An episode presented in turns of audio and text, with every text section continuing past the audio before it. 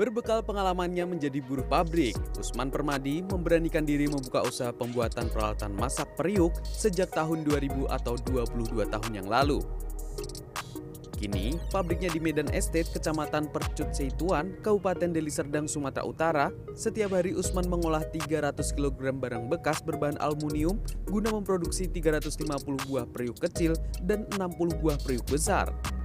Periuk paling kecil dijual Rp30.000 per buah, sedangkan periuk besar dijual seharga Rp350.000 per buah.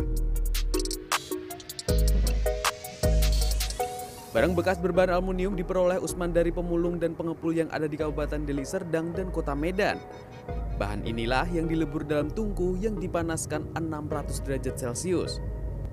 Guna memanaskan tungku peleburan, Usman tidak menggunakan bahan bakar minyak bersubsidi. Pabriknya justru berbahan bakar pelumas bekas sehingga limbah oli bekas sepeda motor dan mobil dapat didaur ulang menjadi bahan bakar.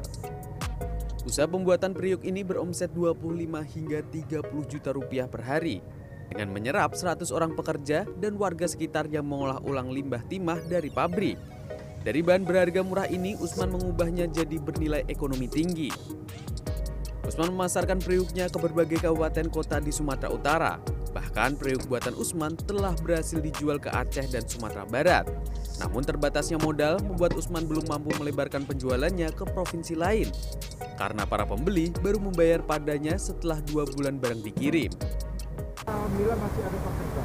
Masih kita pikirkan orang pekerja.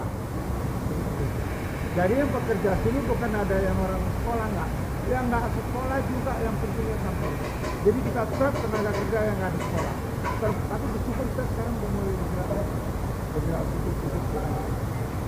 Yang penting orang pekerja nggak kita kelantarkan. Hingga kini, periuk buatan Usman masih dibutuhkan masyarakat, terutama masyarakat pedesaan dan perkebunan, meski penanak nasi bertenaga listrik terus menjamur dan semakin banyak digunakan. Agus Pratman, Deli Serdang, Sumatera Utara.